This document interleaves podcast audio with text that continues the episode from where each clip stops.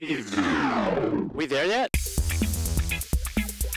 WTY. We there yet? The podcast with Rich Kiamko. Uh, that's me. Okay, we're here live. Asheville Comedy Festival. Yeah, laugh your Asheville off. Laugh your Asheville off. Yeah, And I'm here with live with Jackson, that's right. who I met like was it Last yes- night. and last this- night I was nice to you. I saw you in the audience. I'm like, I got to tear this guy up. This guy was, you were so close to making fun because I was with five women. yeah. And uh, one of them was one of the ladies I used to babysit. She's now 30, but she was 12 when I first met her. So you're like, "Are these your?" And you didn't know what to say. and you said your girlfriends. I didn't make an. I didn't say a peep because I, I, I was just like, I got to do my set. Because what I wanted to say was, "No, these are my prostitutes." Right, right, right, But right. because you were doing a joke about a prostitute. No, no, there was a No, no, that was there that was somebody else. Someone else. No, I think I just stereotyped all comedians. in right. Well, song. we all looked. I everyone was looking at. I mean, I. and that because it was yeah. yeah, because it's you. You had, but the thing is, all those girls were, were nice, but Yeah, you have nice. you had more product in your hair than all of them. Yeah, no. So I was Well, like, it's, it's hair glue. I've been using the hair glue. You know, and here's the thing: is I just moved back to the states back in April, right? So I used to come over to Walmart and do like a hair product uh, run, and I would buy tons of. Uh, hopefully, they'll do a product placement for me, but Schwarzkopf hair glue. Oh, I know Schwarzkopf. Yeah, exactly. Everyone knows Yeah, it. exactly. Really? Back in the day, it was like, niche. What's tile cock? I've never heard of that. Glue for tiles, ceramic. Oh, tile cock. Cock. No, you you did it right. Either way, it's okay. I was like, Southern accent on the Look, it'd be yeah, it'd be like tile cock. Anyway, yeah, yeah. What are you doing with that tile? Anyway, so uh, so that I used to do hair. Uh, did uh, hair gel runs and I did uh, de- uh, deodorant runs.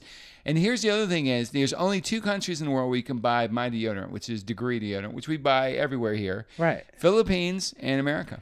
Degree's not available anywhere else. Um, can't find it anywhere else. Even in South Africa, I lived in South Africa for a while. Couldn't find it there. so you're you're pretty global because you you're in addition to being. I, I yeah, I- sure. this so- is great because we're actually getting to know each other. Right. So you and I sort of chatted because I, I I did a sh- I performed in front of you and front of this whole audience, and then I, you came up to me at the Great par- show. after Great party. set, too, by the way. Thank you. Yeah. Thank you. Yes. And I didn't know you. You came up to me And you missed you missed the uh, callback to your jokes. I know when he went up. Yeah, he went up and it was your father. Right. So Paul Ogata, I was here with Paul Ogata, who some people know, don't know, but you did this whole thing about you coming out to your father. Right. And then Paul Ogata came out on stage and pretended to be your father for the first 45 seconds. Right, and everybody right. believed him and then Right. started laughing. and he said, I'm just kidding. I'm a Japanese guy from Hawaii. I'm not his father at all. So it was a great callback. But anyway, because he had to do something because it was 15 comics. We were laughed our asses off. Right, and right, We were exhausted. So anyway, it was a great set. Yeah, Great yeah. set. So it was great. So I, I met you last night at the after party, but there was only, you know, I don't I don't know all of your story. We were just like talking sort of business, and then I was like, "Who is this guy?" And then we went and like th- th- everything closed. Yep. We went to the Waffle House. Which is what they do in the South usually. Right. Only on the really awesome cities do they stay open 24 hours. Right. So two o'clock, we were like, "Where do we go?" We tried to go to the Waffle House, and then it was now it was packed. packed and it was humid. It looked like a humi- humidor. Well, like a in there. steam bath in It there. was a steam it bath. was so yeah, crowded. Like a creek steam bath with waffles. right, right. That's really what it was. We're going to beat you with oak leaves, and then we give you waffle chicken. Exactly. and then we decided let's let's be stereotypical. We went made a run for the border went to Taco Bell. Right. And you're vegan. Or Right. you have some dietary yeah, I'm restrictions. vegan. So I've got a picture of this guy. Uh, basically, Rich was uh, looking at the menu, studying it, trying to figure out what he could The drive up, eat. the drive up menu. I couldn't see it from the car. It was three o'clock in the morning, telling this drive-through guy what he couldn't and couldn't eat. The guy didn't give a shit. right. He he really- get- he's getting minimum wage. I don't give a shit. I'm gonna put 12 pieces of beef in your fucking vegan request. he he did. I guess it was okay. Oh, no, he did. He, did, a great job, he right? did great. I mean, and the I- girls in with the car with us, and Paul. Well, Paul and I don't have any restrictions, but Chris and Amy, I think, also had restrictions. Right. This poor guy just went through hell. bad. Yeah, it was bad. Can you do these? Can you give me? I want the taco shell hard, crisp, but none of the black flecks. Can you Yeah. the, but I still want corn in it. You know, Yes. it's just like It was always like. I would like to have a taco, but without the taco, can you do Right, that? Yeah, right. So it's pretty hard. Do you guys have any seitan? Do you have any seitan? Or, uh, yeah, just trying to make it work. Do you have kombucha? Do you guys get kombucha? But to be honest, though, I will say tacos is a rarity from where I was living for 20 years because they do have Mexican restaurants. We take them for granted here in the States or in North America, I guess we could say, or just Latin America too. But it's very rare to be able to get tacos, and especially Taco Bell. So that was kind of a specialty last night. That was probably the first time I've been to Taco Bell since I've been back. Really? Yeah, No, so good. no, you live. You live both in I lived in Colorado, Hong Kong, Asia. I feel like you're just Yeah, You're in a spaceship and you came. I You beamed down for the show. Funny You're that you bring beam that- out. So what I did was is I've lived abroad since after September 11th. After September 11th, I took an opportunity to move overseas because when that happened, I wanted to know what it was like to be international. I wasn't doing stand-up comedy at the time. I was doing kind of nerdy data science stuff, and uh, I made a decision to move to Kale. Uh, I'm sorry, I made a decision to move to Heidelberg, Germany, Germany, and then I lived in Germany. Sie Deutsch? Yeah, in bisschen. I'm Oh, okay. okay. Yeah. So, and that's all I got. Uh, and then, I only uh, know yeah. dirty German. I, I couldn't say anything Me else. Me too. Oh, really? I learned it from the uh, uh, the phone six numbers that come on after ten o'clock. So what's what's your favorite? Titten oct nine nine nine Ashla. You know, it's it's basically the phone number you call for assholes or whatever. Oh, and there's stop. a bunch of there was a bunch of uh, phone sex numbers for grandmas and grandpas. So it was like you know uh, uh, nine nine nine Oma. You know, it's just like- Oma. and it's this naked grandmother having sex. But it was just no. really. But that's where I learned all my Ashla Titten. I learned all the really nice, yeah, yeah, uh, Hatsmal, which means shut up, and you know, just horrible stuff. They should always start teaching languages from the pure, raw, dirty stuff, and then go back to clean. Then you learn to. Then that's how you learn present, past, and imperfect. Exactly. Fucking fucked. about to fuck. Want to fuck. Coulda fuck. and uh, never got to fuck at all. Right, right, Yeah, right. that's- Longing for fuck. Looking for fuck. So I actually lived in Germany first. That was my first thing, and then uh, I wanted to be a film uh, film guy at that time. I was doing data science. They wouldn't call sci- data science at the time. It was called statistics. I was working for a statistical company. But on the side, I was doing short films, and uh, I really loved doing short films and that kind of thing. And then and then I got an opportunity to move to South Africa. So I moved from Heidelberg, Germany, to Oh my South God. Africa. Went to film school properly in Cape Town, uh, South Africa. I went to Cape Town uh, and then went to film school there. Lived in South Africa. I didn't want to leave South Africa. Loved it. It was probably one of the most beautiful places you can ever go. Right, I've heard. And um, and but then my visa ran out, and so uh, my boss from South Africa brought me to Hong Kong, and then I moved to Hong Kong and I lived there, uh, uh, working for him for about five years, and then uh, they were going to move me to Russia, and I didn't feel like for what I was doing in my job. Uh, I predict the future using data, or I did, and uh, I didn't think Russia really wanted to predict their future. So I basically said, uh, "This ain't gonna work." So I left that job, and then I went on to others. Uh, and then I there was one period of time when I moved to Brazil for about a year, a year and a half. Uh, went to Brazil. I was commuting back and forth from Brazil to Hong Kong, and that was hell. But now, just to let you know, so when I moved to Hong Kong, that's about when I started doing stand up. Right. And then did you meet Jamie Gong there? I met Jamie Gong at uh, in Hong Kong. Jamie Gong had uh, is from originally from New York. His Yeah, family's yeah. from Hong Kong. Right. He actually started worked in Chinatown. Started uh, kind Was of it Yellow or something. yeah, but he actually started out as a comic himself, not Yeah, running yeah. a kind of thing. And uh, he actually was very, very uh, well known. He actually is the one that introduced me to Paul. So Paul and Jamie Ah. have been friends for years and years. And then basically, while Jamie's grandmother had passed in Hong Kong, he was on a plane. I'm paraphrasing, summarizing the story, but he was flying back to Hong Kong, and on the flight, he had an idea, a dream that basically he should start stand-up comedy in Asia. So he came over and he wrote it on a, a sick bag uh, in his in his seat pocket Right. and wrote his whole business plan. It's actually framed. If you go to takeoutcomedy.com or Takeout Comedy Hong Kong, you go into this uh, his uh, club, you'll see the sick bag that has his idea. Wow. And then I, I mean, there's a lot of stand-up comedy clubs that are currently in Asia. Yeah. But I would, you know, some people agree, not dis or disagree with me, but I really believe that Jamie uh, started the seed for all of them, all of the clubs to get started. Out of the spawn outs from those was Comedy Masala in Singapore. There's a guy named that Umar. There was a takeout comedy Singapore, but that didn't go so well because it was just uh, anyway. Whatever happened wasn't bad. It just happened. And then a guy named Umar Rana created a comedy club called Comedy Masala. He was one of the f- finalists in the international comedy competition. Right. Everyone that ended up being a finalist or one or the top three of the international comedy competition in Hong Kong, they ended up spinning off their own comedy club. Right. And it just became we had a comedy club in Miramar. We had a comedy club. Uh, I think it still exists. There's one in Shanghai. There's one in Beijing. There's one in Guangzhou. There's one in Shenzhen. These are in China, Wow. Greater China.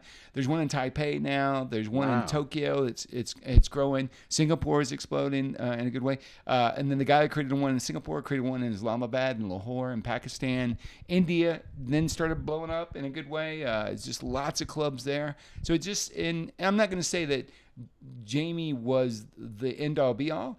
uh, but it did create a Right. He, he scene. pioneered the idea. I think he pioneered the idea, created the template, and then he started bringing LA and New York comics, and that's how I met Paul Ogata. I met uh, uh, so many other Dwayne Perkins. Uh, some of the comics I'm going to be working with. Uh, uh, you know, I'll be, I'm going to start some shows in Colorado, which we'll get to a little bit later. But so a lot of these great comics, I was able to perform with some of the best. Some of Tom Cotter, who won Oh, right, America's right. Got America's Got Talent. Talent. Yeah, yeah, he lost to a dog that season. Right, right, right, right. But uh, he's a great guy, and then his wife, uh, Carrie Louise. Carrie Louise, yeah, yeah. And they're just great comics. They came over to com- actually Carrie Louise uh, uh, was running the comedy show, the comedy competition that was in Hong Kong that Umar won. Uh, I think it was second or third.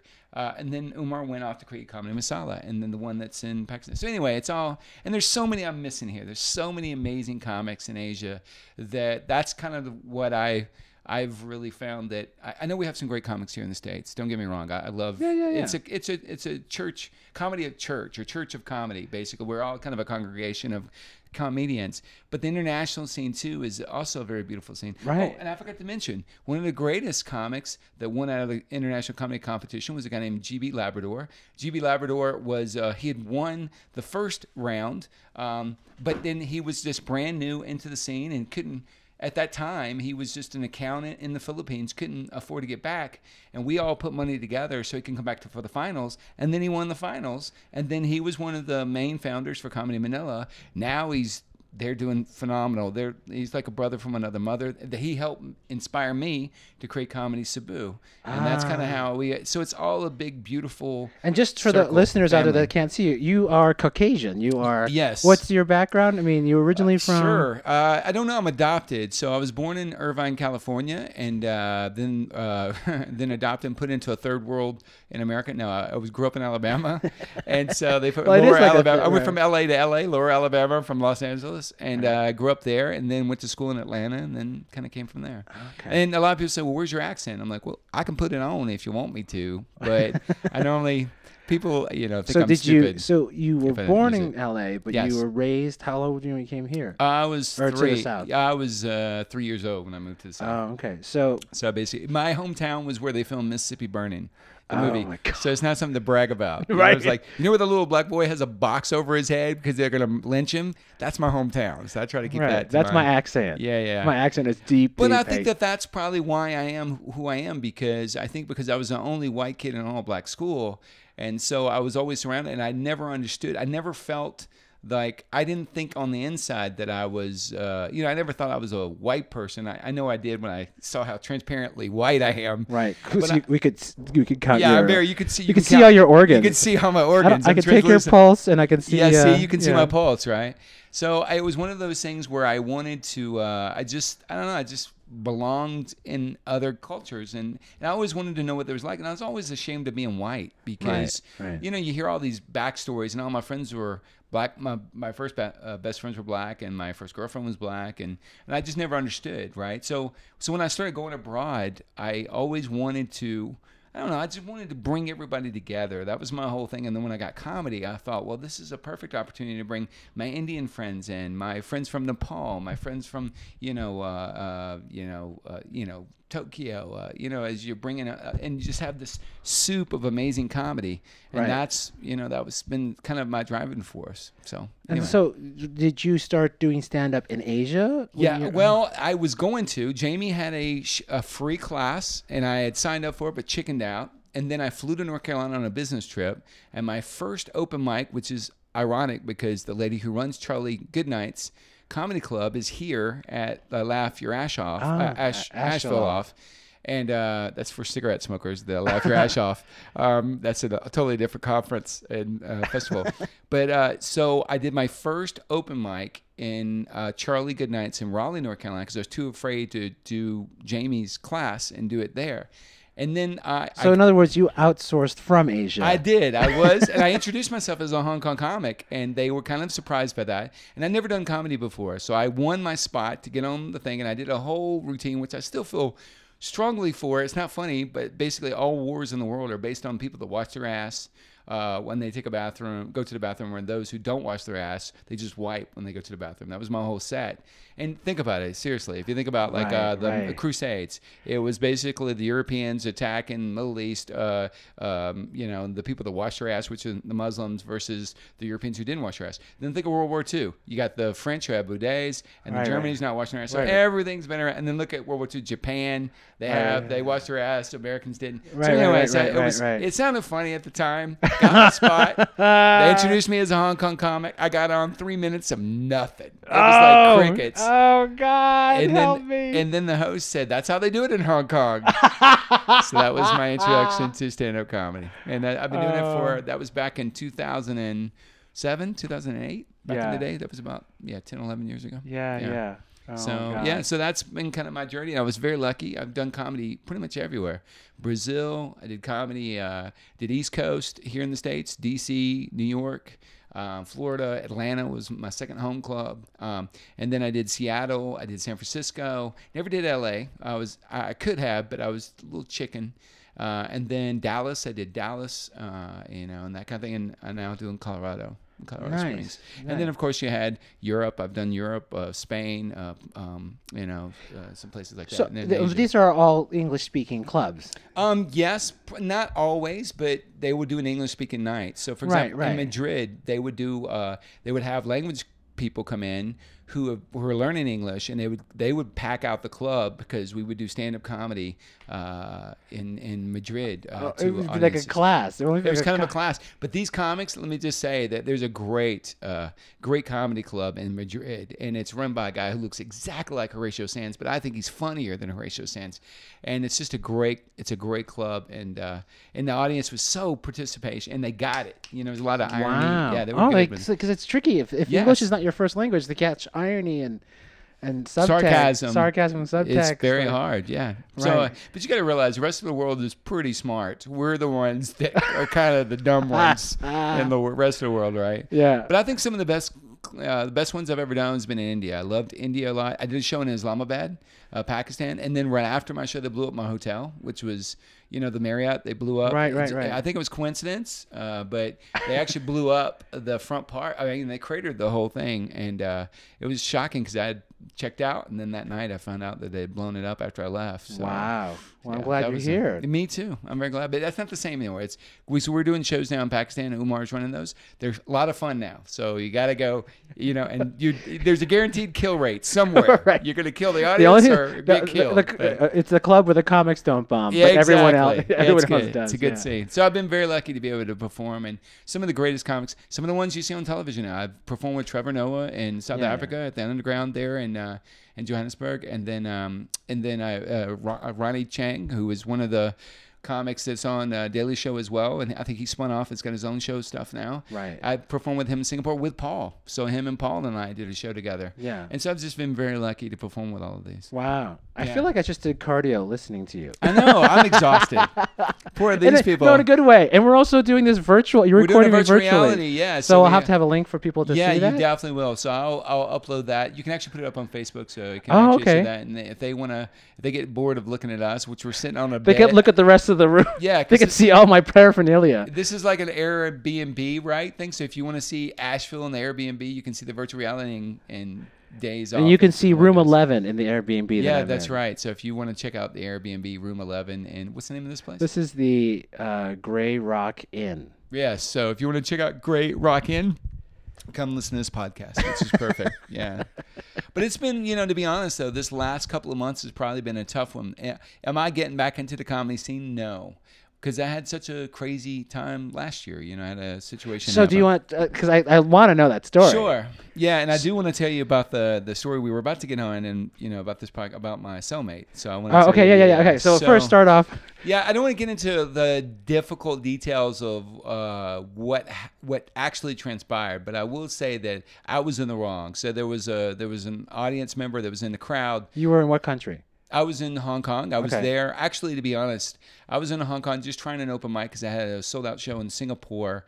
Not because it was sold out because of me. It was just sold out, and I was lucky enough to be in the show. I was going to fly to Singapore to do a show that weekend, and I was very excited. Um, the day that uh, that that incident happened, it actually happened, and I can give you the exact details. To be uh, March 16th, 2016. Actually, the incident actually occurred on the tick because it's on my phone and on a CCTV camera at 10 o'clock, 000000. 000, 000 Like it was right on. 10. It was cosmic uh, what happened. But anyway, there was an audience member that got, uh, you know, very uh, irate uh, with a bit I was doing or just was upset. And I reacted poorly. And then, uh, and also, I, I think at that time I, had, I was having a lot of anger issues because I was going, I was a data scientist and I was working and I was trying to be everything to everyone and just, just thought I was the shit. You know, you get to a place where you're as a comic, when you get some really good shows, you're thinking, I cannot be stopped. Right. And uh, I think it was a big batch of humility. But anyway, uh, sadly, I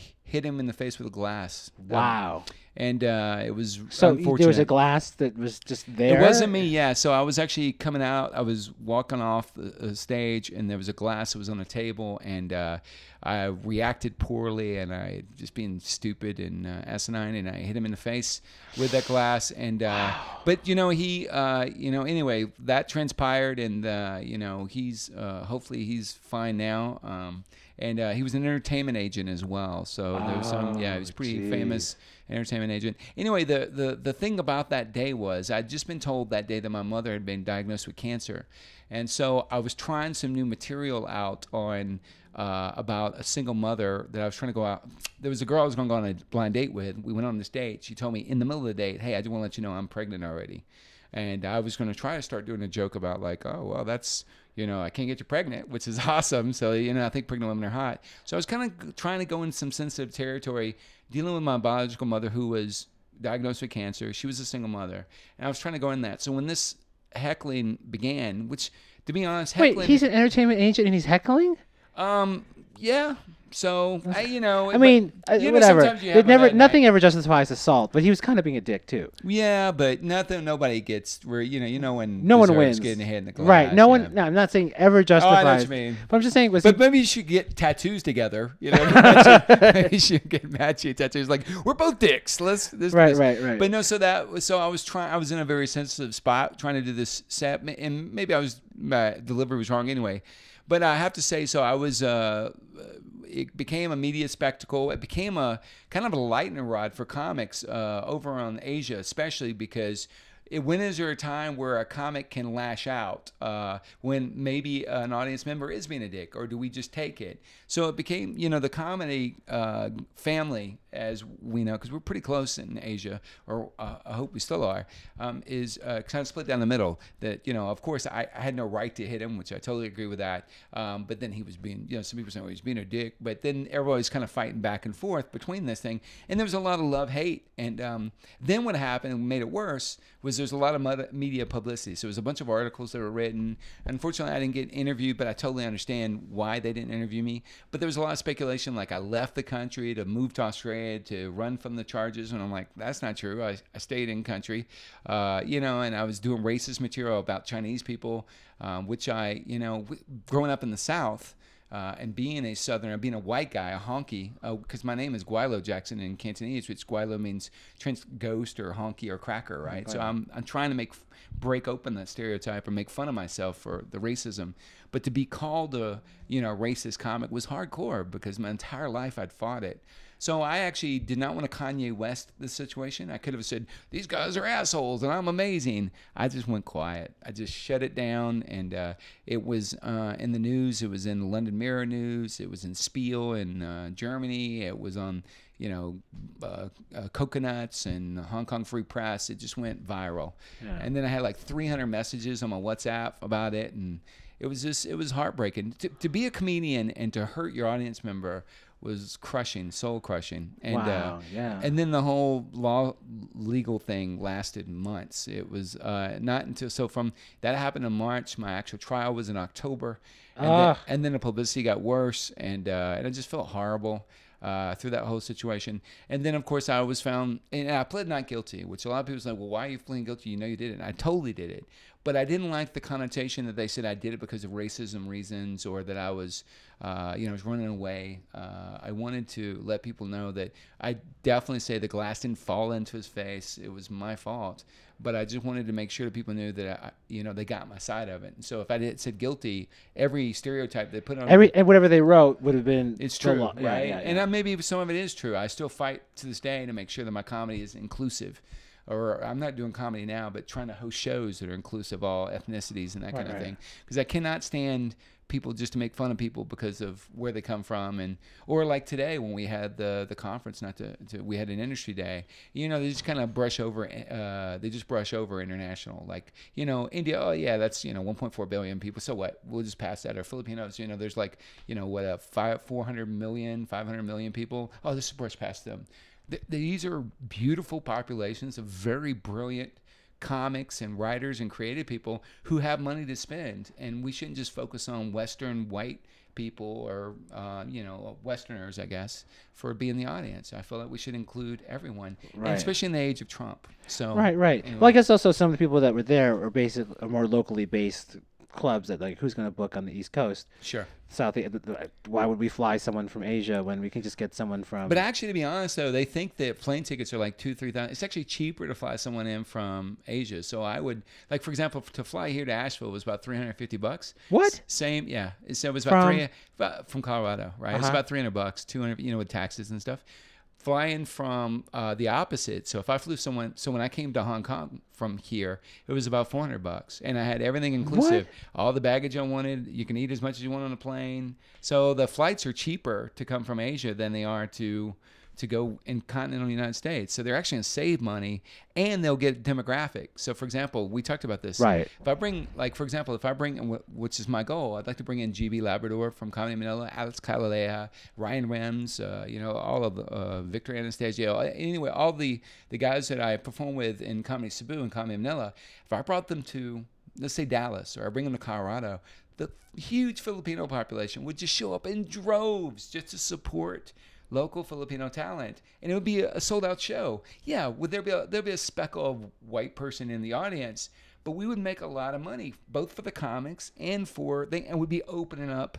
Uh, breaking stereotypes, I think, and showing that there's international is a very powerful thing to reckon. Right. And I mean, think about Ronnie. I mean, Ronnie is originally from Australia, from uh, uh, um, and then also Malaysia. Malaysia is a very powerful, uh, you know, um, demographic and those kind of things. So I just feel strongly where for the last ten years I've focused on bringing L- American comics to Asia. Now being in America, I want to bring all my my family and friends and brothers and sisters from international to America to open Right. up that spectrum. right, right. Oh, So, that's yeah. great. So anyway, so that's long story short. I I spent six weeks. Uh, I was I was probably going to spend three years in prison, and Wow. uh, I was prepared for that mentally. I was prepared for, it, and I, I You're did like it. I mean, I- comedy gangster slash assault. yeah, I wouldn't say I was a gay. I'd probably the worst because I mean, what's your rep when you go to prison? Like, what'd you do? Uh, you know, I do comedy. You know, what I mean, I do jokes. You know, so do just jokes. ship me now or Right. rape me later. It's Right, up to you. right, you, right. Can, you can choose what you want to do.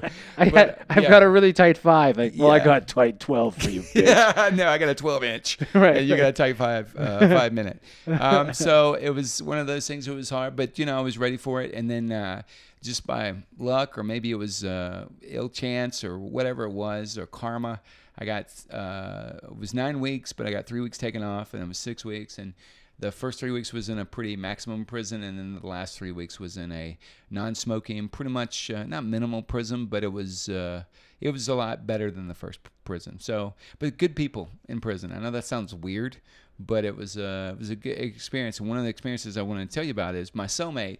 Who was my cellmate for in the worst part of the prison was from Cebu, Philippines. Huh. He couldn't speak English. Uh, we called him Filipino. That was everybody's name is the country they're from. That's how you Right, you right. get. Uh, And they yeah. called you what? America or Um, no, for weirdly they called me Jackson. I mean, it was it was always Jackson. I don't know. They could, you know, they didn't me Mr. America or anything like that. Because there was another guy named Miami who was in there, but he's actually Chinese, but he he uh, grew up in Miami for a while. But anyway, that's how they named him. God. But there was this one guy from uh, Filipino, they call him uh, uh, Philippines, and um, basically he was in prison. Uh, and this is when I really realized what a shitty person I was because here's this guy. He was a father of five. He's from Cebu. Uh, he had come to Hong Kong to kind of look for a job, but also it was right before Christmas, so he came here to buy presents or what's the word in the Tagalog or Visaya where you buy gifts for people? Uh, pasalud, pasaludong, uh, pasalu, pa, you know, you buy gifts and you bring them back. You know, Oh. like donuts. Um, papaya. I, I know I should know this. Right. Everyone- Well, I'm thinking of, but it's. Uh, you buy gifts basically. It's a. I want to call it a balik bayan box, but it's not. That's when you bring stuff from your homeland uh, to back to the homeland. It's not a gift. Yeah, but- it's but gifts. there's You, just a- you yeah, bring yeah. gifts for your family. So he went to go buy gifts there, and then uh, so just to note, he came in. I think it was on December 30th at 2 p.m. Uh, and then just it's very important to note that. And then uh, three days later, he was picked up by the police uh, for stealing an iPhone. Uh, and they put him in. He couldn't speak English, so and he couldn't speak Cantonese, so they just put him in prison. They said we got you on tape, and of course they have a picture of a guy with brown skin, but you don't know if it's this guy, and he's wearing a hat. And I knew this guy didn't wear a hat, but anyway, so they basically threw it on him, and he had no no way to do anything about it. So he was stuck in prison, and when I had met him, he'd been in prison for six months with Wow. no trial because Wow. he kept saying he's not guilty, but they were like, well, if you plead guilty, we wouldn't get you out in two or three months because it was just an iPhone. He says, I'm not guilty. I didn't do this. So they just kept him in prison until finally he would break. So when I looked at the court cases, because he could barely speak English, but we're sharing a cell. It's close. Actually, our cell was probably as big as this bed that we're in. Together, he was on that side, I was on this side. We spoke very, you know, broken English together. I looked at his papers and I realized the iPhone was stolen on the 30th of December at noon and he didn't arrive. Passport stamp in his passport was at 2 p.m. Ah, so, it was no he way it could be possibly him. have done it. It couldn't have done it. So I wrote an, a letter to the lawyer or to the court on his behalf saying, just look at my passport. There's no way that this could be. And I remember when I got separated to go to my next, because in prison, the, the goal is not to make friendships. They'll break you up pretty quickly and they transfer you out. So I don't, I, I don't know what happened immediately afterwards, but I found out through friends who are still in prison. They finally just dropped the case and he was able to fly home. wow. But imagine that. He was the breadwinner for his family. He had five kids. Only one of his kids, the other kids believed he just left them because they didn't know he disappeared. And one child found out that he was in prison. He was writing letters to them every day. And uh, he finally got to go home uh, to be able to be with his family. But- Wow. But, it's, it's not, is the prison system corrupt in Hong Kong? No. But I just feel like it was a, it was a bit, they want, because they have a 95% conviction rate. So if you get caught, they're going to convict you and they're going to find a way to do it. And either you just plead guilty just to get a cut cut in the case to go home, or you fight it, but then it takes forever. And so I felt Wow. shitty because I knew I did what I did. Right. This guy didn't, Didn't deserve, deserve it. Didn't deserve it. And there was so many other cases like that that was in prison. So that was very life of you know I you know it was tough. Anyway, but it, I felt shitty as a white guy and white you know white privilege, and that kind of thing. You know Right. what I mean? Anyway, but at least I helped one guy get out, which was good. But the, the, I want to go back. So the what was the race of the agent that you hit? Was Um, he Asian? was actually originally, yeah, he was. Uh, he's from Sri Lanka. He was from Sri Lanka. Oh. We actually had mutual friends, uh, which was ironic. Uh, we had some mutual friends, but I just never had met him before. I didn't know him until that day. So I Why was he heckling? If he's Well, you know, things happen. You know how it goes. Like the last night's show, you had a bunch of had the drunk woman that was falling asleep. Right, and, right, And right. then you had the women over there that were. I mean, I'm not saying that you had any right to assault him. I'm No, just thinking, but if definitely. you work in the industry, can you please respect the comics are working? Even if they're doing a shitty set, can you not heckle them? yeah, and I get that, but I. I But whatever. But I mean, you're comics, you are accountable for your behavior, Yes, and you exactly. You made uh, your living amends by doing your time. Yes, but I will say this. One thing that I would say is is that I did make they did interview me on right before the trial was finished, and I did say publicly I said that I've given up stand up because uh, once you hurt somebody in your audience, then you know what's the point of trying to make people laugh? But um, but then when I came over to Colorado and the states uh, doing what I was doing, I with especially in the age of Trump, and I just saw this you know, this not bigotry, but just talking about like Chinese people are like, you know, people who don't know, they've never been to China or they don't know anyone from the Philippines, and they just judge based on television or media. I'm like, man, I, I got to start creating some shows because we got to break this open. Once you get a comic to make you laugh from that country, Right. boom, you'll never you'll never stereotype them again. Right, And right. so that's why I'm saying I'm, I may not be in the comedy scene like as a comic, but I can host some shows, put some stuff together, use my friends that I had before, and and change in this area of Trump. So that's kind of Right. why I'm kind of back semi back in the game, but trying to set up these shows and stuff. Right. So anyway, so that's kind of my long caffeinated rant. Yeah, you just had a whole shot of the uh, Yeah. the French board co-op, uh, or is it French broad? French broad co-op. I Yes. love. I, I love. This is so. This is so Asheville. I'm in a Victorian Airbnb slash low income single room residence. Yes. And then I'm across from like the orange peel. I'm next to a food co-op. Yes. There's like a kombucha bar down the street. I mean, Yeah. everything is here. And what is this place, LaZoom and Gorilla thing? The LaZoom is the. What is that? That is a tour bus company, and they have They all these. like they're, it's like it looks like a massive, awesome party in buses. Yeah, yeah. So the buses have all these actor Glitter? actors and comics dressed in these characters, and they have these comedy show tours. A haunted tour. A, a uh, there's a haunted tour. There's a like a brewery tour, and then there's ano- there all these different themes. It looks so cool. Yeah, yeah. That's it. That's what I'm saying. What I love about so why am I in Asheville? Asheville, I think, is just such a creative. Why? I don't know why. Because you're in surrounded. It's like Smurf Village, where there's a bunch of Gargamels around it. You know what I mean? Like it's right. Because I think Paul said the joke last night. He says, "You're going to North Carolina? Oh, be careful. You're going to Asheville? Oh, then you're going to be fine." you know, there's right, this right, right, judgment. right, right. that if you're in Asheville, it's fine. I don't know. There's some creative, beautiful vibe about Asheville. well, I I feel I hear Asheville feels almost like uh, it has a feeling of Portland or Austin or well, a mix of all. yeah, yeah. a little bit of Colorado Springs, a little bit of Portland, and a little, definitely a little bit of Austin because you got a little bit of technology. Yeah, yeah, And it's still growing. So Right. Yeah, so it's a great scene, and I like it that the comedy scene is starting to grow up here because the Laugh Your Ash, Ash, um, Asheville off that Charlie and uh, uh, Melissa and uh, I think Ryan Yeah. they put together. They've just done such a great job, right? Oh, it's and, great. And trying to, and this is their eleventh year to try to get it going. Yeah, yeah, yeah. And I'm actually came here to learn because our goal is to create a comedy festival in Colorado Springs in Oh, June. okay. June of 2019. Sign me up. That, Sign me up. dude. That's why. Why do you think I'm trying to suck up to you in this podcast? Well, keep okay. Yes, yes, yes. I surrender. yeah. So we're gonna. We definitely. We want to bring in international comics. We want to have a Filipino night. We want to have like a whole night of. Not that you know. I want to not keep non-Filipinos off, but I Right, want a right. Filipino night. I want a Chinese night. I want. I also we're gonna have a film uh, industry, so we're gonna have like the Netflix and the Comedy Central coming over to look. We show your trailers in like a film setting, so people can kind of judge your bid for your Right, things. right, right, right. And then the thing I heard today, which I thought was very having a podcast day. So if Yeah. you, so Oh, have I'll one bring it down. Yeah, Yeah. you have an audience and people can react to the conversations going on. Right, right. I think that would be, and then having an industry day where people can kind of learn and Right. uh, but I, my industry day would be a little different. I want them to know about the industry of international. So you, because everyone talks about New York and uh, L.A. I want them to talk about Shanghai, Beijing, Right, right, uh, right. Philippines, Sydney, Perth, Melbourne. You should. Have you, hit the Montreal Just for Laughs festival? No, Get- actually, I've gotten it- people sent there, but I never went. Oh, And Edinburgh too. I got Paul. but there's a whole in industry. I mean, God, you have like a three or four day pass. You can go to all these. They have a million different things happening. But there's like panels. Uh-huh. There's podcasts. I mean, the, the thing is, there's there's five things happening at the same time. Right. But you can sit in on on you know a podcast like uh, uh, a podcast where they'll have like five comics at the same time, all being interviewed. It's like it's which is crazy. It's like Right. fireworks. Yeah. And then you'll have another industry when they're talking about, you know, technology or or OTT platforms or all, all this other stuff. That's and that's actually and so yeah. that and you're like, a, yeah, and OTT. That's why over the top. This is like over the top. So basically, box. all it means is niche video. We call it uh, personalized um, digital storytelling. So basically, uh, you would get to watch the shows and films that you're very interested, but they'd be very finitely, finitely created just for you. So Game of Thrones is kind of a generic that we all like, and that's fine.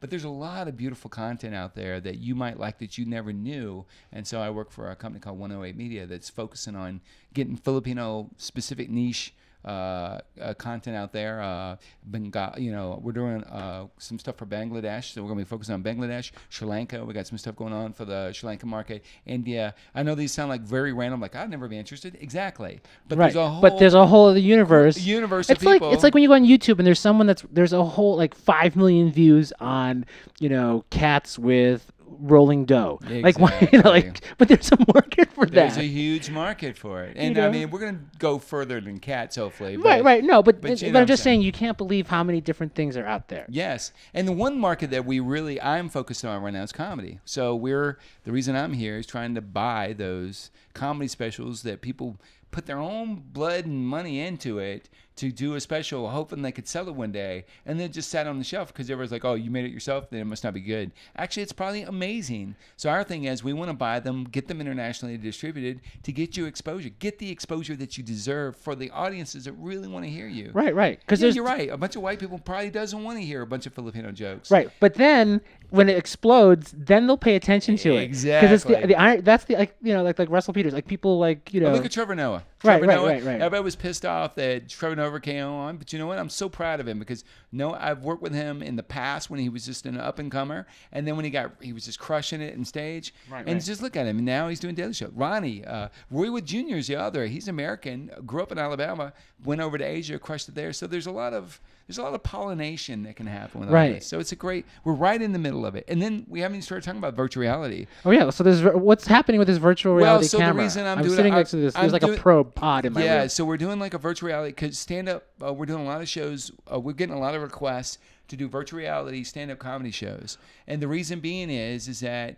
For example, maybe you can't go to uh, see a show in the Philippines, right? But you, your dad or your mom, they speak to uh, Visaya, right? Yeah, yeah. Yeah, so wouldn't it be awesome if they could go to a show that's in their local dialect and be able to see their favorite, like Vice? Well, Vice would do Tagalog, but you know, doing some local comic. I think there's a crazy duo that's out of Cebu, uh, and you know, be able to watch it but feel like they're part of the crowd, right? Right, right. And it's actually a really uh, hot market right now, so we're we're we're working on that, and that's kind of what I'm doing here. I'm filming. This is a very low. It's still 4K, but it's.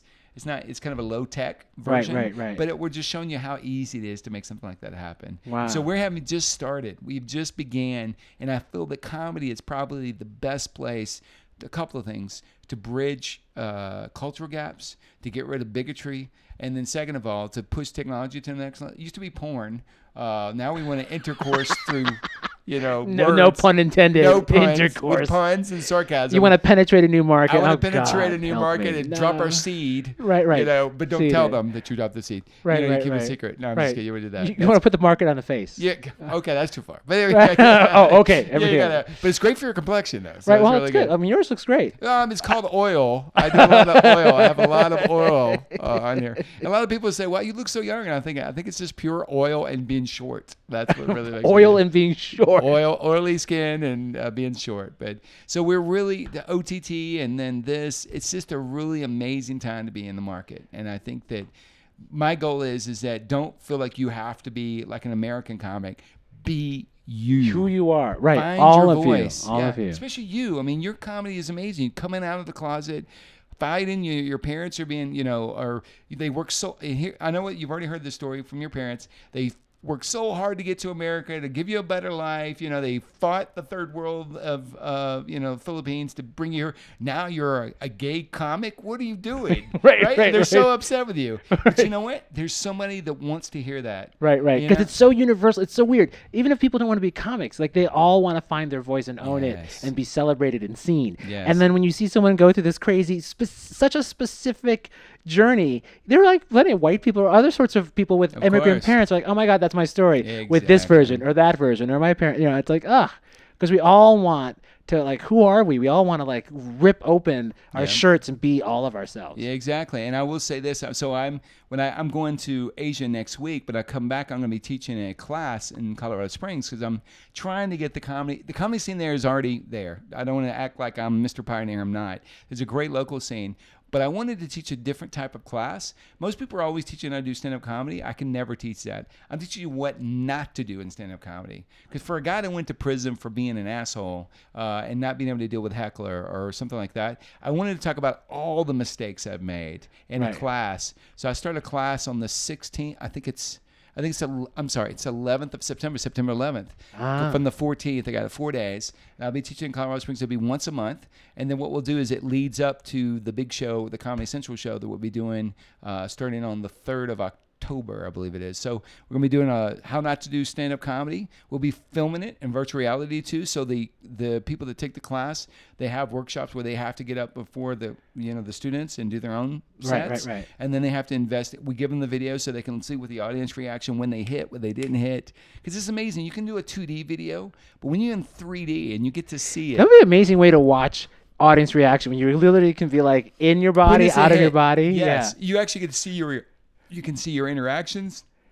you can see your your facial expressions. You can see your feet movements. I mean, Right, right. You're all in there, and that's why I think it's a very powerful tool to become a better stand-up. It's it's it'd be like like an Olympic athlete being able to watch full dimensionally how they're doing their tumble Yes. pass as a comedian to actually see what's happening with you and the audience simultaneously. I think it's gonna be a very powerful. It's like you're walking tool. into a holographic reproduction of Yes, yourself. exactly. And I think that so I'm going to be teaching that and then trying to get because my goal is to incubate. Uh, I, I, you know, I feel like did I my time to be a comedian pass? No, but I feel like my goal is if if I did make that big mistake in the past a year ago, my karmatic the, the way I can get karma back is to help incubate other people who feel like they have a voice but they don't know how to do it. So if I could somehow create shows and mechanisms for they can to go all over the world to spread their message to counter the bad one that I started last year. You get what I'm Right, saying? right. So, that's you're doing like a living amends through other people. trying to. I mean, I you know, there's probably other ways I could do amends, but I mean, I mean, and this is just, true to yourself. And this is a suggestion too. That's just from me. I don't I Yeah. barely know you. Oh, there's a oh look, there's a rainbow. I There's know, a rainbow beautiful. out the window. It's so beautiful. This is so It's Asheville. We're having this conversation. There's a double rainbow outside our window. It's a triple rainbow. I wonder But if you it's could- very pretty. That's right. So I was just saying, like you could you could be of service by helping other people, and and there may be another way. I don't Oh, know. Maybe, of course, I'm invested in Force. Now I want to like I want to see you do stand up again. Yeah, yeah. Well, yeah. I guess when you, you're not the only one. A lot of my f- friends just said, "Go up there and just do it," like especially Paul and some of the, some of the other comics I won't name. Um, but I don't know. I just feel like I, I, I mean, I am doing open mics, but not doing open mics to be stand up. I'm learning to do open mics to host, not because I wasn't a bad So host. what's the difference between hosting and stand up? I don't understand what Uh, you're saying. I, you know, every comic wants their 10 minutes or their 15 minutes of uninterrupted, this is me, right? When you host, it's kind of improv. Your goal is to make everyone well, look good around crowd, you. But you're doing crowd work. So I'm just saying. So you're hosting like like you're hosting events or mics. Or Yes. con- okay. I just want to be clear because I, was, I wasn't sure. Some Yeah, people use so- different no, I'm language. actually doing. So I'm doing. No, I'm going to be hosting a show. It's called uh, Comedy Mayhem at the Mezzanine. It's in uh, a massive dance complex called the Mansion, and it's in Colorado Springs, downtown Colorado Springs. It's a beautiful club. Actually, they built the comedy club and haven't used it. It's been sitting there for two years. It's got chandeliers. And you got your typical comedy thing. It's got a brick wall. I mean, it's got every beautiful bar in the back. And they found out I did stand up, and they saw some of the shows I produced, and they said, "We got this comedy room. We're not doing anything with it. Do you want to, you know, put some shows, shows together for free?" And I'm like, "Yeah. I mean, of course, this is perfect." And I said, "And Colorado Springs is so ripe for comedy. It's a center of military." Uh, so there's a lot of GIs there, but there's so many different kinds of people that come from all over the world, and it's in the midpoint, not total midpoint, but you can fly direct to New York and fly directly to Hollywood. Hollywood's a drive if you want to get to Hollywood to go pitch something, and so and and there's a bunch of film studios that are so eager to start filming stuff there. So Right, yeah, right. I think it's a right time to do it, and so I felt like that was kind of you know destiny saying you know get off your ass and stop you know you know you universe, heard- the universe yeah. is handing you stuff. Yeah, it's just saying, you know, stop feeling sorry for yourself and try to help other people. You hurt somebody, but you can go out there and try to help others. So that's what I'm Right. try to do. Right. Anyway, so anyway, so it's uh, yeah, I'm excited. So we'll see, and this is part of that, I think. And I'm, you're definitely gonna come out. Oh yeah. And also, I want to do an LGBT thing. I'm very, I'm very passionate about that because uh, Iris, who was my co-producer and uh, she was executive producer, co whatever, in uh, Cebu, she she really was very passionate about the LGBTQ movement. Her name was Iris uh, Akawili. Uh, her stage name was Iris Montes Claus, and uh, we uh, we started LGBTQ Cebu. And as you know, being Filipino and a Catholic uh, country, you know, there's a lot of gay, lesbian, uh, queer, transgender uh, there, but there's not really commu- there wasn't a community there for a while. Maybe in Manila, but not much Cebu. So once we started that, it just blossomed. And I'd like to start really focusing on, you know, first of all, you know, the LGBTQ and getting their voice out there for comedy Right, uh, right. nights. Uh, I'm very focused on getting uh, women out there. I love the, ash, the laugh your Asheville off. It's been primarily it's 50-50 women and men. If not, I think it's 60% women. Oh, okay. I don't know. If you saw the crowd today, it's the comics. I think they really have split on, and I'm so proud of that because I think Right, women. right. I've always believed that LGBTQ and women, um, and Philippines LGBTQ is a little different in the sense that they do stand up comedy that's insult. So you go to a crowd and they just insult the crowd, and they make a lot of money from that, but it gets old after a while. Right. Right. So the new thing in the Philippines is straight comedy, like American types comedy, where you're just talking about your situation, and that's like the new big thing in the Philippines. Something you've been Ah. doing for well, I've been doing. yeah. Yeah. How many years have you been doing this? Um. Well, I did it a little in college. I got assaulted and I ran away. Oh, shame. Yeah, yeah, yeah. How were you assaulted, by the way? well, they said, "Get off the stage, faggot!" And they took a chair and tried to hit me with it. oh, shame. and this I'm is like sorry, this is a long time ago when it was completely socially acceptable and supported. Of course. because they're like once one guy goes up and does it, all the other guys are like, "Yeah, get the faggot," you know. And so, Oh, and I was only sorry, I was man. only 18, so Oh, I was like, okay, and I Look just how brave you are that you got back on, though. I did well. How long did it take you? 22 years. Oh.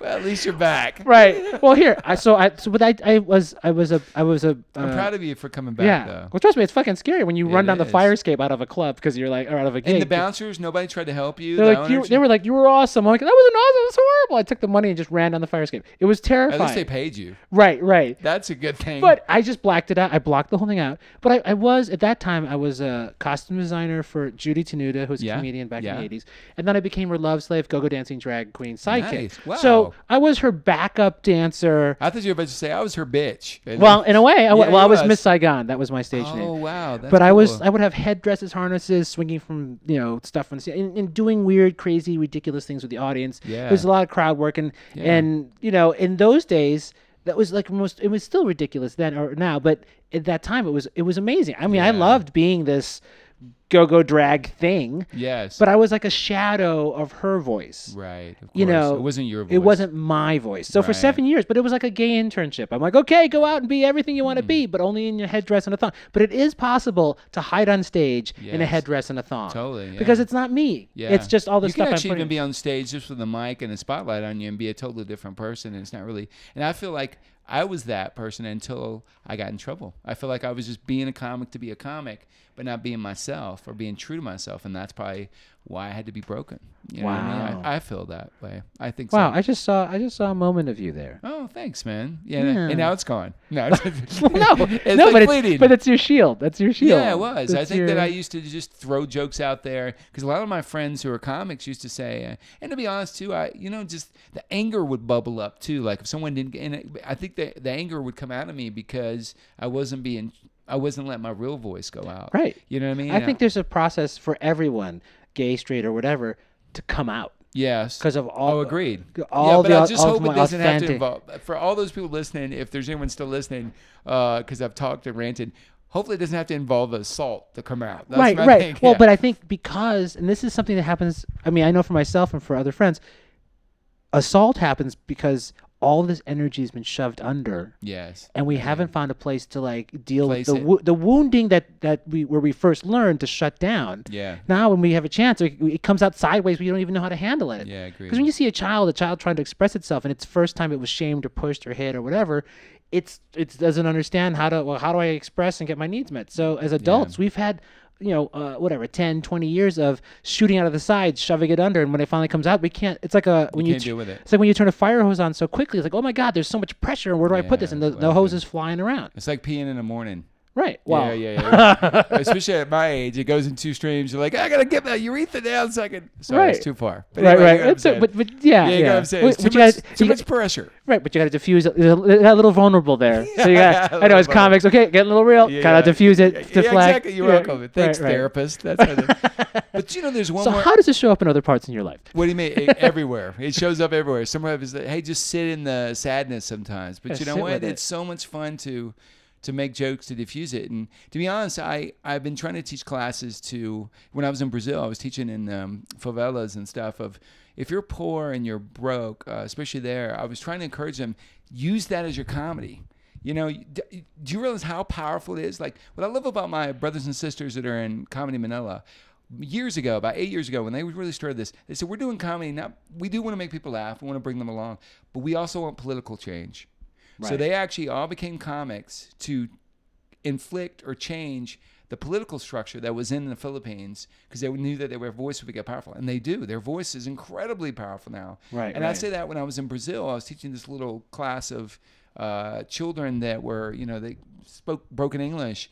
I'm saying, do you realize how powerful it is to be a 17 or 16 year old boy or girl up on a stage with a spotlight with just a mic and making them laugh about your pain? Right. and then they get it and then they realize holy crap this is we've got to change something and that that's why i think it's powerful so that brings up one thing that i've never revealed yet but one of the things i feel very powerful uh, very strongly about is the american indians the American Indians have been kind of trifled, and I know they got the casinos and they're doing well and stuff, but I also want to try to uh, do some uh, shows on the reservations. Right. I want to try to incubate American Indian stand-up comedy Right. talent. Because imagine what power that would be to have an American Indian. Not, I don't want him to make fun of himself. I want him to be just regular guy, girl, up on stage, but being able to just kill all the white people in front of Right, you. right, You know what right, right, Like, right. just Do like a comedy smallpox blanket. exactly. Give them back their smallpox. Right, in- right. in jokes. Right, And right, I, right. I feel very strong. I'm very excited about. That's one of the reasons why I like Colorado is I think I can incubate some of the reservations to start doing stand up, and that that would stop their stereotype, their minimalism, and be able to get back. You know, their and be able to impart because who started storytelling? It was you know, there's you know the the the, The tradition. yeah. tradition, the American Indians, the you know the you know you know I'm going there. And the th- indigenous tradition, the because there's nothing written. It was all stories, oral tradition passed down. like Lapu Lapu that we, we talked about, which I thought was very interesting when we talked about Cebu because Magellan was murdered there, and you brought up, which is totally true. well, I was like, you know, did they say he was murdered? Was he eaten? I think he could have been, but I think they brought his body back. Well, I don't know. I don't That's know. interesting. But the other thing, and I'm not trying to be disrespectful, they also have like the Chucky uh, Jesus there. You know the the uh, the you know the little baby Jesus. Yeah. You know that they celebrate. That's in uh, the Catholic Church there. But if you, have you ever went to look at the baby Jesus doll that comes out at night? And you know what I'm talking about? what? The Sinulog, we celebrate. The Sinulog. Yes, Sinulog. Do you just, You just shove it out? You, are like your face starts. Sinulog. Sinulog. Si- Uh. It's uh, I'm now look. I'm only like one generation out, so I'm Uh, correcting you with my own filter, and But then it's pretty good. to- I always got, even when I was running the shows, everyone correct me 24 7. It was the worst. Sinulog. I barely spe- speak English Like anyway. you're like America, and you're like America. yeah, America. Yes, but no, there's uh, the little baby Jesus. You know, uh, you know. I mean the um, little black, Pit Senor, the, Pit little, Senor. the little brown one that's like holding a glo- on the globe. No, no, it's the one that has the little that was given to uh, that was given to. Um, dang, I'm just my history now has gone to crap. But it gave uh, the the the when Magellan died, then they came back. They gave a little baby Jesus to the Queen and King of Cebu, and it's dressed in garb, and it looks like Chucky from. Uh, you want to come out and play? Oh you know my I mean? I just thought it was like a Chucky Jesus. Oh, anyway, God. Anyway, just Yeah, yeah. Google uh, Jesus uh, Sin- Sinulog. Sinulog. How do you spell that? Sinulog. Uh, Sinul- S I N U L O G. L O G. Yes. Yeah, yeah. Because those were some of the best. And you, as a Cebuano, uh, in your heart and your DNA, you have to go to Sinulog. It is one of the greatest. I brought I brought some great comics over. Uh, all the people that I've ever went to Sinulog, it's one of the life changing experiences. It's right. so much fun. Everyone has said. I mean, I was there uh, Oh, so like fun. Christmas right before Sinulog. You will not remember some things, but it's worth not remembering. It's just amazing. Not in a bad way. There's no. I, I heard they've had some situations recently, but it's been it's a lot of fun. You have to go, and it's just beautiful music. And you know, in a, in a being Filipino, the music in the Philippines, and I'll and I'll just say this out here, probably because I don't know how long I'll I'll wrap it up with this one. My most beautiful moment I've ever had in my life when I was really low during the whole experience that I had last year uh, with uh, the whole you know trial and you know admitting what I'd done. There was one experience I, I kept remembering, and it happened in Cebu. I, I we'd we'd done a show. What we normally did was we'd do a show, and then we'd have one weekend where we as comedians would just go and just party or just relax. So we got a um, uh, what do you call that? Catamaran. We rented a catamaran and went out to the islands. Uh, me, GB, a lot of the comedy Manila comics, uh, Iris, who was my executive co-producer, and we went out into the and we just went to this place in, in Cebu where they it's these little houses that are over the water, and they just get the fish up and they cook them right there on the ocean. Right. And you're sitting out there. Beautiful experience. But coming back, uh, we let GB Labrador, who runs Comedy Manila, do the pod, uh, the iPod, and doing the music. And uh, I still, probably won't be as emotional to you as it was to me, but it was just quiet. All the comics, we just had such a great weekend, such a high. And he was playing Sailing by, uh, there's an old song by Christopher Cross. I Right, think right, right, right. And uh, we were just coming across the ocean. And I said, life doesn't get better than this. Right, right. So when I was going through my really tough time, and I'm like, why did I do this? And everyone hates me, and you know, they I deserve to be hated. I just remember that day, just gliding across the water back into uh, Cebu. Actually, I was living in Mactan, and uh, and just hearing that Christopher Cross sailing with all my brothers and sisters in comedy.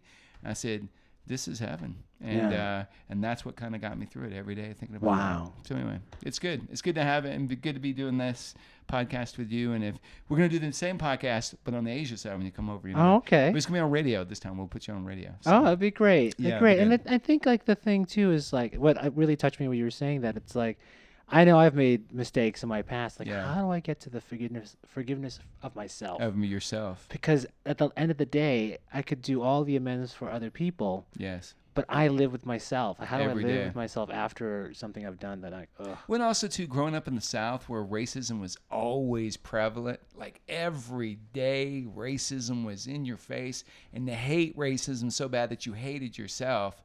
But then to be labeled across all media outlets and social and there was a Reddit that was about me to kill me and my family and you know, it's just got really out of control because they said he's just a racist. And I was like, man, just it just it's just I agree. I if I had read my article, I would have just hated myself too. But you know, it was one of those things where I'm like, I'm not a racist, and so I got to do my comedy or keep doing the things that I did to try to bring people together, and eventually maybe that will not be rubbed out because then I, would I go back and change it? I would not want him to get hit, um, definitely, but Right. it changed me as a person in a right, way. right. Anyway, so Well, it's one of those moments where you're like, how would I do it differently now?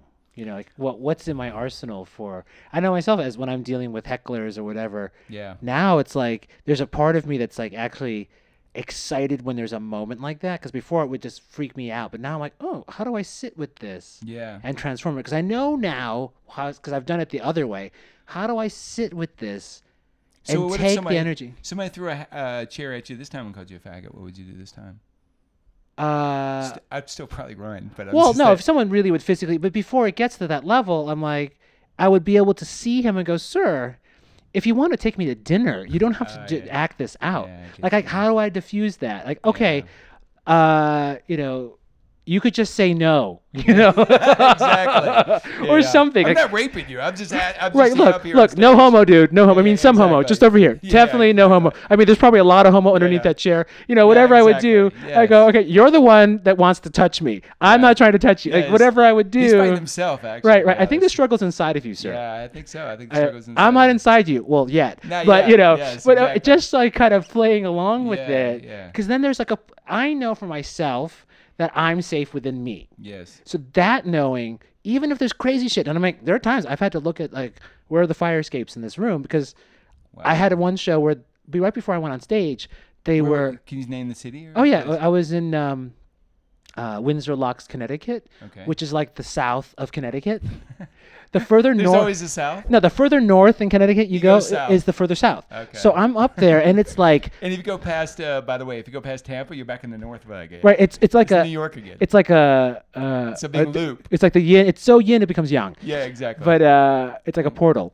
A worm. It's a wormhole. No, Yeah. but so you go the further north from the shore you go, Yeah. is the more red. So I get there and it's, you know, there's a guy up and I'm subbing for Marion Cronin. She had something come up, so I'll cover for her, and she's a and she's an amazing comedian. Yeah, I think you could bring her. To, you could bring her. yeah, uh, be interested. she uh so i'm subbing for her i get there like la- i'm not late but i'm like just like 15 minutes Just ready to get up yeah. it was, i had to drive to teaneck new jersey get the money to pay the other comics and then do the my you know so it was to get to connecticut to, on, on a friday at rush hour Oh, that's hard. so it was crazy so i still got there 15 minutes before i needed to be there but i'm like okay and the guy is cl- having the whole audience clap along and they're singing this homophobic racist transphobic song Before you get there? it- well, uh, he's he's the person that's up before me, Oh. so he's getting them all to clap along like a musical. But there's like, "Chick's got a dick that's bigger than mine," and like all this racist homophobic, and then the audience is cheering Oh, Eating him on. Eating They're it eating up. it up, and I'm like, "Oh my god, I." I'm like, I'm like, well, there's that fire escape. There's okay. I just need to know where the exits are because I don't know what's gonna must happen. have killed when you got on stage, though, right? Well, I okay. Here's it. I'm scared because course I'm you like, this is like a hundred something to I don't know, 150 people, people Yeah. all cheering for like basically like a. Let's a- beat up the gay person. well, no, it's basically like Mamma Mia, KKK. Oh, right. There's a, all fear of Which all. KKK in the Philip uh, in Brazil means you're laughing. Oh well, it doesn't. they text you no. KKK, I was like, these people are racist. That means LOL. And I Oh, that's L- I didn't know that. I was Well, like, these are racist. This is Brazilians. this is definitely please I don't want to die guy. Yeah, yeah. Moment, and I got up there, and you know, as soon as I got up, I pulled the mic and the mic fall, the thing falls out, Oh, and they're like, that was the ooh, ooh, worst. ooh. so it's already egging them on to be totally course. uh, mega. They've just Yeah. bumped up their douchiness, and uh, and I p- plug it back in. I'm like, one, two, one, two. Surprise! I speak English. Oh. And they're all laughed, and I said, you know, I, and I looked, and I was, my heart's racing. Because like they're already all screaming at me. It's like it's like the substitute teacher who falls into the classroom. Yeah, exactly. Because that microphone goes out, they're already like, oh, fuck Yeah. this guy. And so I just plug it in. I'm like, one, two, one, two. How long's your set gonna be for? Uh, they said, "Can you do 30? I'm like, "Ah, oh, okay, sure. Go long, do 30." I'm like, "Mommy," but I was like, you know, it's like this moment of Thor's hammer. You have to grab the hammer, and go, "Ah, I call upon the universe." Yes. arr." And I just got up there, and I was like, and I'm shaking inside. I'm fucking scared. Yeah. And I looked at them. I said, "Wow." Uh, even the dishwashers in this place are white. I'm in. You know, and just call it because that tension's of there. course, they have yeah, not yeah. seen a brown person. They don't even know I'm gay yet. I'm just doing like just do a brown. I'm just doing. I'm on brown layer level one brown. brown. Right. Just level one. Boop, Brown. boop, boop, boop, I'm not brown. country. My family's not from this country. We're level two. Right, right, right, right, And right. Let's really pull it out. I'm gay. Right, Yeah. right. But I didn't. I wasn't gonna do that for a while because I'm. didn't? Oh, you waited. I waited because I'm like, I don't. Uh, you want to win the audience over, and I, the temperature was like really hostile. Yeah, so yeah. I just went from table one to table two. I just did stuff about millennial. There's a millennial over here, da da da, and I just I was. You start playing with the crowd to get oh, on Oh, your side. totally. I mean, I already made enough up front to kind of pull the room into like I'm here. Yeah. I own my power. And then you have to grab table one, table two, table three, and I really and I called call back two to one, three to two, Yeah. four to one. You know, all that Yeah. kind of like Bingo. really great. just- yeah, yeah. well, Yeah, it's true, but yeah, it's like yeah. really hardcore. Yeah. And so at a certain point. Two of the women are like, "Oh, he's cute," and, and the other woman says, "He's got a ring on," you know. And I just said, "Oh, but ladies, after another drink, you're not going to remember or feel the ring," you know. And I was like, "Oh my god, I just fucking hit on these." women." Yeah. But I was also like, "Let's play with it." Yeah, you know course. and then at some point i finally i come out And what did that? How did that go? there was like a moment of silence. and then they, but they were still on board see i Oh, already that's won them over That's great. and so at one point though as i'm going through it this woman yells out from the audience we love you we're so happy i'm like who the fuck are you 30 minutes ago you were gonna lynch me Yeah, exactly. and you said Sulu's a faggot, and you all laughed. Yeah. You know, like, and I'm coming up here in my little like Sulu polo. Yeah. You know, like I look Yeah, like I'm wearing all blue, like Yeah, a Sulu yeah. blue. Yeah. I mean, he wore like Of course. ochre, but Yeah, you know, it was like a uh, I'm Star Trek blue. So you had me a blue. Right, So right, right. But you know, but I, I, it was like something magical had happened, and I was like, I, it was probably like a peak experience for me in comedy because it was one of those one like, oh my god, this, How many years ago was this? Um, A couple of years ago. maybe three years ago. Wow, that's great. Very Oh powerful. my god! But I when I was done, they were like, "Wow!" And so then the guy that closed the show was was kind of, well, whoever he was, he was. But whenever he made like a faggot joke, Yeah. the audience was quiet Oh, and you changed. because I changed them, like you said, this hmm. transformation. Because now Yeah. they've seen a person of color and who's queer, who is Yeah. powerful. And then when someone does a really lame joke about gay people, I mean. I've seen comics do really smart jokes about same-sex marriage or, or gay people or Yes. something, but you've got to do it with with like reality and honesty and, and, and intimacy. when you're transparent, when you are that person, they totally changes their stereotypes. right. Right, because they're like, you know, because they always say this, yeah, I don't like, because this is how it will mutate. They'll say, I don't really like gay people, but there's this one time I saw this, story," Right, right, right, right. and then they start changing. Right, right, like, right. There's three gay comics I saw one time, so they're not all bad. And There's three nice ones. The rest are faggots. Yeah, yeah. But and then eventually over time, they're like, I like these gay people. They're great. so it just kind of works like that. you know, right? maybe I'll suck a dick next week. I don't know. But to be honest, I think one Right. of the big things now is is just trying to break that open. And uh, Right. to be honest, yesterday I was in a bad mood because I wrote a post on LinkedIn about women being as equal to men. You think that'd be an easy one to talk about? My LinkedIn blew up. I had so many engineer uh, guys talking about that women. In, uh, genetically are inferior to, to women on LinkedIn On LinkedIn. on Ah! LinkedIn. And I was like, what is going on? Are we going backwards in time? Right. But anyway, so you're right. You just have to, all it takes is for that guy to have one girl that he, what about his mom? That should have been the standard to change to all other women. But anyway. Right, right. Anyway, so I get it. You have to change them one audience at a time. Right, in one relationship at a time. I mean, you're. I mean, that's exactly what you're. You're creating a space for that transformation. Trying to, if we can. Yeah. And you definitely got to come down to Colorado. You're going to have Oh, a great oh, time. I can't wait. And also, the LGBT community there is super awesome, strong. So you're gonna have a great time.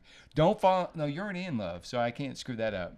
Yeah. Anyway, so I we this VR now, so, so they see all of that. I have like there's a book on conscious uncoupling on my table. Well, we'll see what that means in Yeah, yeah, yeah. three more months. But no, you're gonna be. So it'd be great to have you. It'd be great to host you. And also too, I can't wait. I uh, hope to get you out to Comedy Manila and Comedy. Oh, oh my God, totally. Yeah, Wait, gonna- of course. You're gonna.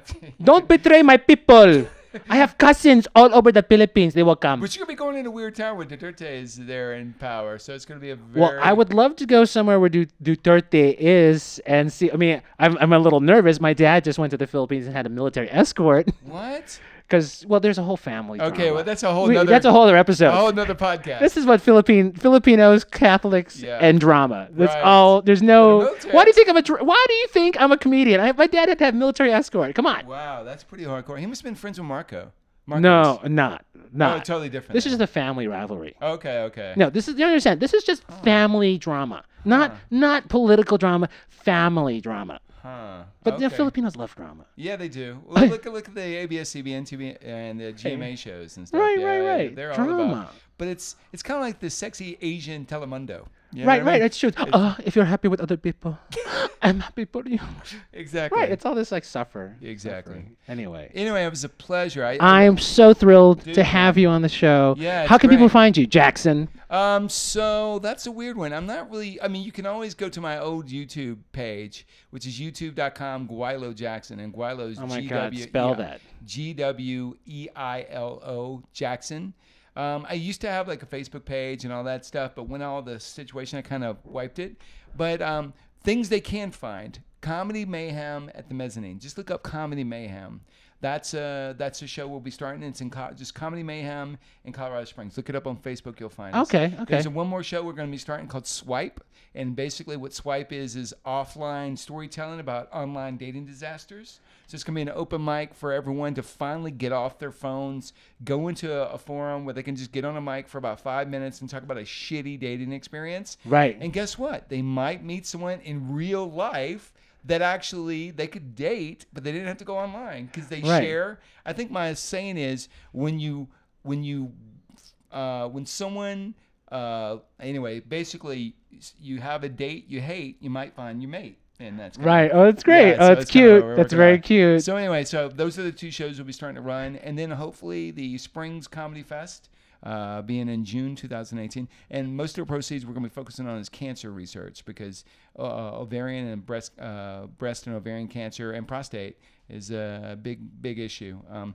especially breast and ovarian cancer. And there's Right. so there's going to be a, uh, we're going to be doing some stuff uh, for the cancer. Uh, stuff like that. So, Oh, great. So it's gonna be fun. It's gonna be for a good cause and that kind of thing. So I'm looking forward to it. We'll see you there, though. Oh, definitely. And, and I'll also have links when I post this that people can find these if they can't spell mayhem or gweilo. Yes, exactly. you can just just if you're listening, just click on the link above you. Yeah. It's okay. Yeah. Awesome. And I hope who's ever listening, if you're in the car, you know, like I'm hope you got home safe. That's Yeah. it. Yeah. Because this was a long drive home. so it was a pleasure. Jackson, thank you so much. Yo, I love it, Rich. love Thank you you so much too. for inviting me. Okay. I'll see you next time. Yeah, definitely. Okay. Okay. Thanks for joining us at WTY Podcast. For more information, go to WTYpod.com. That's WTYPOD.com. Uh, and like us, give us a review on iTunes and uh, SoundCloud. Thanks so much for joining in. WTY.